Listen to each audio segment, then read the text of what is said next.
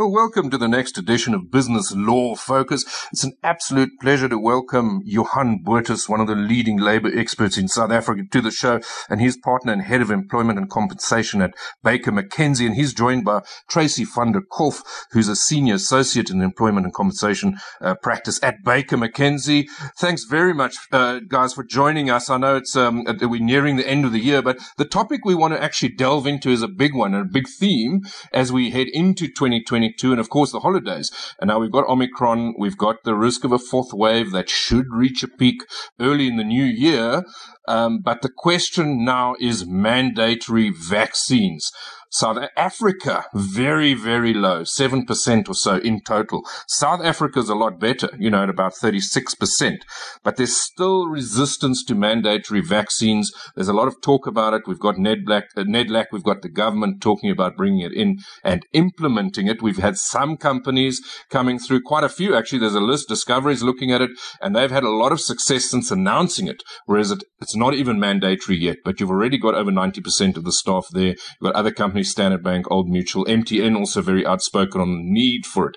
But there are nuances. There are very specific requirements and we want to delve into that. It's not well understood. Um, Africa's rate, not great. There's a lot of uh, people that are not clear on it. Awareness seems to be lacking, but also in the corporate world, there are very specific requirements that need to be in place. It's not cut and dry that you can just announce a vaccine policy. So we wanted to get into that. And maybe if we can start with, with you, Johan, just to provide the relevant context uh, when it comes to the South, South Africa specifically.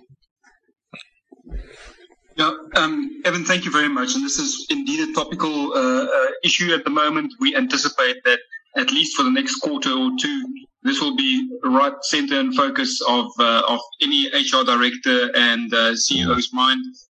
How do we deal with vaccinations in the workplace? You gave the statistics in relation to Africa and South Africa. Clearly, something has to give, and and we can't just rely on government to, to get this right. So what we've seen is we've seen a number of uh, large employers, notably Discovery that you mentioned, there are a couple of others that are implementing it as well, um, communicating to staff that they are implementing uh, mandatory vaccination within the workplace. So the legal framework to that, and uh, you know, I'll ask Tracy to assist in just unpacking that, is basically in terms of a directive that was issued by the Department of Employment and Labour in June 2021 and that created the, the platform. It, it provides us with the, the legal handrails that uh, where in which an employer can implement mandatory vaccination. So that is the, the touchstone that we would need to look at in order to see if you want to implement mandatory vaccination within the workplace as an employer, where do you start? That is the starting point. Okay, great. And then Tracy, uh, this distinction between a risk assessment and the policy. I mean, it's it's there, are a couple of hurdles that companies have to get over here before they can just roll out this policy, right? And this is in line with the directive that Johan was talking about. That's correct, Evan, and, and, thanks so much for, for hosting us today. It's an absolute uh, pleasure to, to speak to you on this on this very important topic. Um, so, that, so what Johan said is, is obviously absolutely correct. So, in June 2021, the minister published an amendment uh, to the consolidated direction on the occupational health and safety measures, um, and this provides um, the the kind of groundwork for employers to implement a mandatory vaccination policy in the workplace. Um, and basically, this this directive provides guidance uh, that an employer first has to undertake what we call a risk assessment before an employer can implement a mandatory vaccination policy. So, underpinning what we are talking about today, and, and just to take a, a, step back, employers have a duty in terms of the Occupational Health and Safety Act to provide and maintain a, self, a safe and healthy working environment for the employees. So, in order to give effect to this general duty and what this directive now provides, is that an employer must undertake um, a risk assessment in order to determine what hazards are present in the workplace. So, in the context of the, the conversation we're having today, COVID would be a hazard and what measures can be implemented to mitigate the risks and for example implementing a mandatory vaccination policy. So when an employer is now determining whether whether it can implement a mandatory vaccination policy um, there are two main considerations that the employer needs to look at and that would be the health profile of an individual excuse me, of an individual employee. Yep. So, for example, is this employee particularly um, a high risk employee? Are they over the age of 60? Do they have comorbidities, etc., etc.? And then it also needs to have a look um, at its workforce and or its workplace rather as a whole. So, is this workforce, is there a risk of exposure right. um, for COVID in the workforce? So, in order to undertake this assessment, the employer needs to ask the employee to complete what um, what we've called um, a health declaration form, where it asks employees for this information. Okay. And basically, the employer will then. Sorry, would you like to chip in, Evan? Sorry. No, hundred percent. I was, just thinking. Also, uh, I mean, obviously, there's some sectors more at risk than others. Like, for instance, hospitality sector. Um, I know also, obviously, discovery. Uh, if you look globally as well, health. You know, public sector workers like doctors in some countries have to have to do it as well. You know, so I mean, is is there clarity on that? Some companies are not as at risk as others. Yes. So so there's not. Um, I would say there isn't absolutely clear guidance on this, mm. but what we've done in our practice is, you know, there's kind of a matrix that, that we look at. So okay. where there is a high risk of exposure um, to COVID in the workplace, so, so for example, the, the, guidelines do say, you know, where, where there is a, a chance that you are working um, with people who have confirmed COVID cases. So for example, in a hospital. Yeah that will place you in a high risk bucket. Okay. Where you are working in a workplace where you have regular contact with um, with contractors, with colleagues, yes. with uh, customers, clients, but you're not sure whether or not they might, might or might not have COVID, that might place you in a medium risk bucket. And then you look at those factors combined with um, the employee's individual health factors, and that kind of makes up uh, this risk assessment, and then the employer then needs to say, okay, the, the, the, my employees and whether we split them up into different buckets or whether we look at our workforce as a whole, my employees are low risk, medium risk, high risk. And then that will then inform whether or not the, the employer is permitted to implement a mandatory vaccination policy. I see. And then this assessment, once it's done, uh, then you have to actually implement a plan, right? Correct. So, so, so the, the directive uses the wording vaccination plan, but w- we see that as a vaccination policy, essentially. Okay. Brilliant. Um, yes. Okay, that's great. And now, obviously, the, the big question when it comes to this, so there are a couple of technical issues. Uh, companies, HR people, and, and, and legal have to work quite closely to get this on track. As you say, you've got certain documents that, that can really help and guide, which I think will be important. I think some companies may still be confused as well as to, you know, what's the right uh, approach here. But um, the rights of employees, and, and this is the big question. It's a global debate. It's not just in SA protest action. There's some unions, uh, I think think you may uh, you, you, may have mentioned earlier also is, is, is you know initially uh, not in favour, but other unions still not in favour, like FEDUSA, I believe. So there's still this this element of you know society that are not convinced that this is a way to to implement it. So so maybe let's get into um, employee rights. And I know, Johan, we also want to bring in the Constitution here, you know, and the right to, to bodily integrity and autonomy, which are enshrined in the Constitution. And we'll get, and we'll get to that just now. But, but maybe Tracy, just from your side, uh, employee rights. What are the rights? I mean, can you force someone to do this, in other words? So yeah, I'm very very happy to pick up this question, Evan. So so the long and the short of it is when when an employer now implements a mandatory vaccination policy, um, the employees are entitled to object to being uh, vaccinated on either constitutional or health grounds. Um, and I'd, I'd, be interested to hear to hear Johan's input on you know to, to maybe unpack the, the constitutional grounds a little bit more. Yep. Um, there's no clear guidance in terms of the directive what that looks like, but we do have some some case law framework that we can draw from. Okay. Yeah, I'm, I'm, I'm happy happy to, um, to to jump in there as well and, and pick up on the on the cue. Thanks, Tracy. Uh, uh, the the Constitution does provide uh, um, not only employees but citizens with various rights and um, one of those would be, you know, the right to freedom of religion, to freedom of belief, to um, to, to freedom of to bodily integrity. You know, the Employment. Equity Act give give uh, embodiment to these rights within the workplace. So, within the Employment Equity Act, it's constituted unfair discrimination to unfairly discriminate against an employee on the basis of, in this case, pertinently, religion or belief, for instance. So an employee could raise a valid ground of objection to say that um, I have the right not to be vaccinated because it is against my relig- religion, my belief, um, uh, or I have medical grounds yes. for um, for refusing to be vaccinated.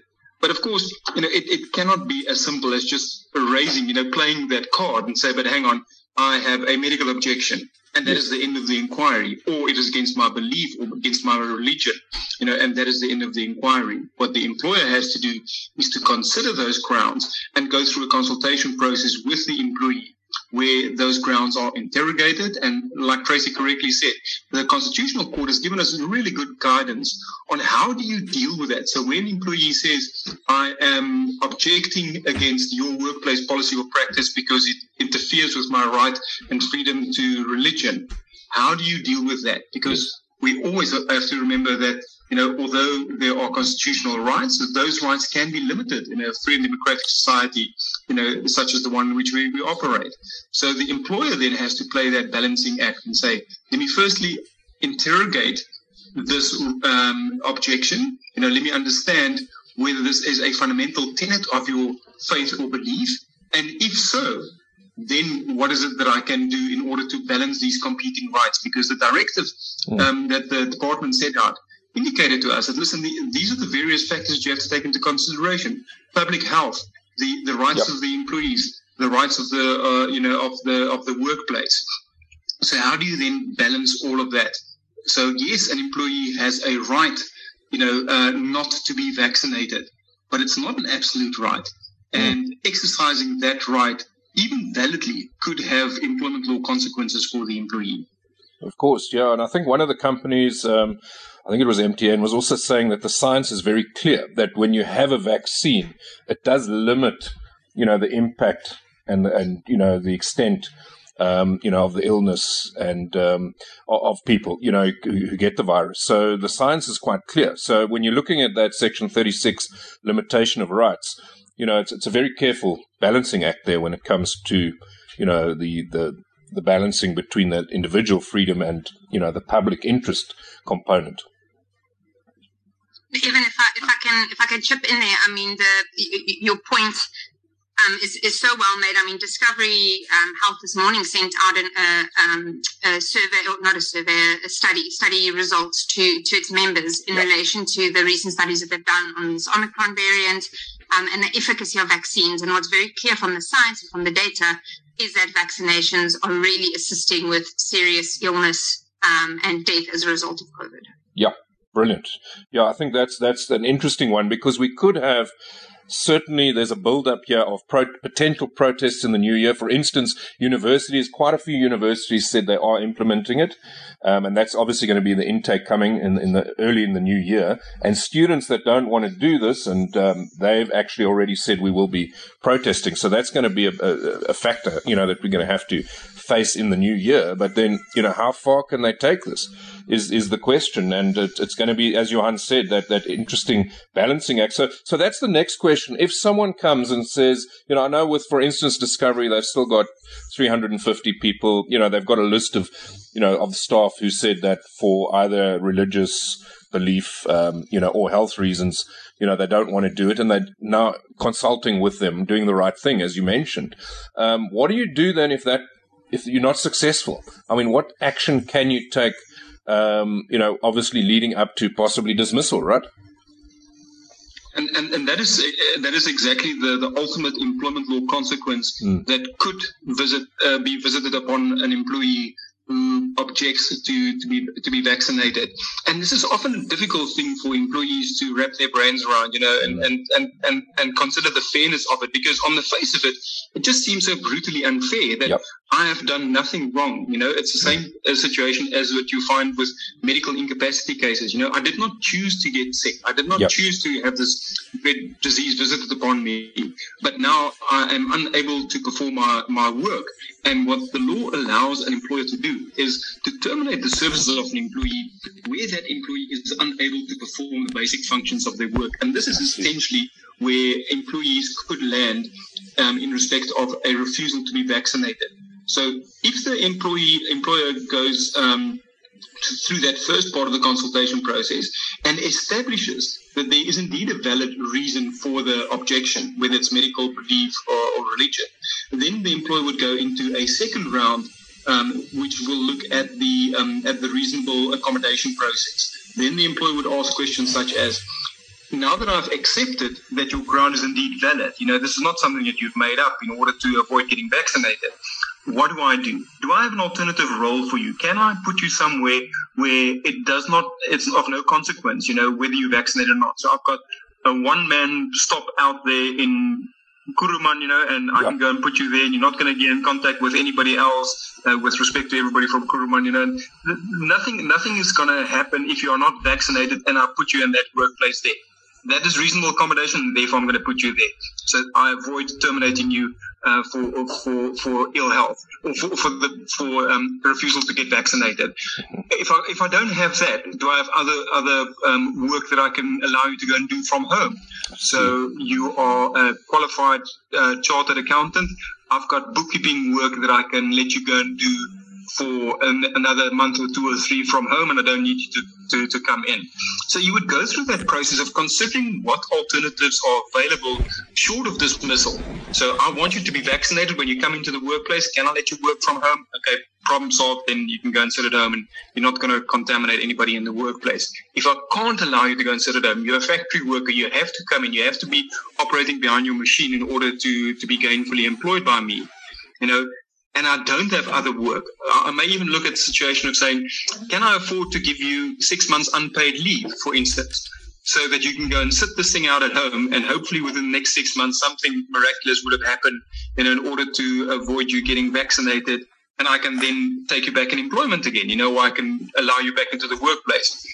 Uh, oh, what we what we fear, you know, and this is the message to employees, is that in many instances the employer would have valid reasons to say, but I can't accommodate you like that. I can't allow you to, to do X, Y, or Z that um, will avoid a, a termination. So, um, I, I, my, my sincere advice to employees is before you just um, blankly refuse mm. to, to be vaccinated, take legal advice, go and speak to an employment lawyer, and really understand what are the options open to both you and the employer you know, before you take a drastic step like that. Because my, my honest concern is that I think many employees who persist with the refusal to be vaccinated could find themselves being dismissed in the not too distant future. Yeah. No, the great point, Johan. Well put. Now, just to uh, close off as well, the, the, the directive has some interesting elements as well that are also important for employees who, when it is mandatory, they do it. Let's assume they, they get ill um, this this new directive actually covers that type of ground. Uh, maybe Tracy, you can mention a couple of the, the elements there that um, that benefit employees that, that that do take the vaccine. Thanks, Evan. That's that's correct. So in in October, yeah, it was October 2021. Um, the Compensation Commission issued a notice um, pertaining to vaccination side effects. Um, so this is done in terms of um, the COIDA Act, and basically this provides that the compensation fund will cover employees for injuries, illness, or death as a result of receiving the COVID 19 vaccine. So it's just a fancy way to say that if you get sick or if you die as a result of getting the, the vaccination, the fund will basically step in and will pay either compensation to you if you are sick, you need to take time off, or you have medical expenses, or will, will pay out a benefit to your family if, if God forbid you pass away. Um, so there are there are a couple of boxes uh, to tick in order for an employee to qualify for this compensation. Um, so things such as uh, the vaccination must be regarded as an inherent requirement of the job. So this will be now informed by the employer's uh, risk assessment. There's now a mandatory vaccination policy, and as a result of the mandatory vaccination policy, the employee then gets vaccinated and gets sick. Um, the the vaccine has to be one of the uh, SAHPRA approved COVID nineteen vaccines. Um, I've, I've, touched on the employer's um, safety risk assessment and vaccination plan, so the employee will need to provide that as proof. Um, and there needs to be obviously a link between receiving the vaccination and developing symptoms. And the side effects the employee suffers from needs to be the generally recognized um, vaccination side effects. Um, and, and that's basically basically the long the, the long and the short of it. Okay, fabulous. And now, just lastly, I mean, obviously, some people are still considering: are there other alternatives? I mean, clearly, you get vaccinated, there's still a risk of getting the virus. Uh, people, you know, social distancing, mask wearing, etc., it also has an impact. Um, it's one of the debates that's also happening globally. Um, and working from home certainly is a factor that can really help, right? So, I mean, is there any um, space for people to, for instance, say, you know, I want to stay at home, um, and an employer should probably oblige in, in that regard. You, you, you foresee a little bit of scope in that regard, and is there any space for it in, in the directives? Yeah, a really good question, Evan. So, as a general proposition, under the common law, the employer can direct an employee to, to work from wherever. You know, most yeah. employment contracts will say you work at this specific workplace, or um, or that you know you work wherever I tell you to go and work as your employer. When the directive got issued, though, it, it changed that position. Mm. In that the directive has this peculiar provision that says, oh, it's peculiar. I mean, one can understand it in the context that empl- where employees can work from home, they should. Now that provision is still there. It's still part of our law at the moment. So, so as, as the law stands at the moment, we still have the directive that creates this anomaly to say that employees who can work from home should. So when an employer conducts its um, risk assessment, it should consider its business rationale and the, that valid or those valid business reasons as to why it requires its employees to come back into the office. You know, and with the with the legal position now that employees who can work from home should, the employer, in our view, should have a valid and overriding um, business reason. And there are many of those that employers can legitimately rely on, but it's a factor that they should consider. And they should consider that in respect of those employees who raise objections as well to say that where, uh, why do I need employees to come back to the workplace? Do I need all the employees to come back to a mm. workplace? Are there certain categories of employees who can and should come back and others who may still work at home? And where I have objections, you know, have I considered whether I can allow this employee to continue to work from home? And those are, are, are, really grounds that any employer should consider before terminating the services of an employee for failing to get vaccinated. Well, Tracy and Johan, thanks very much for the time. Certainly astute advice. It's a, a more complex issue than I think anyone uh, really understands at the moment. Um, it's uh, currently a debate, but certainly the way the world is moving, if you look at Singapore, you look at Greece, these you know, mandatory policies are coming through, and the impact is is is is quite positive. You know, so I think this is something we all need to prepare for. But I think everyone out there, as you've really very you know clearly outlaid, is they need to be very aware of uh, the consequences, balancing of those rights, and what the directive actually says. And um, and so I think f- thanks very much for laying it out for us, and um, we certainly look forward to uh, the corporate SA and employees certainly uh, finding uh, middle ground on this uh, in the new year. So, so thanks for that.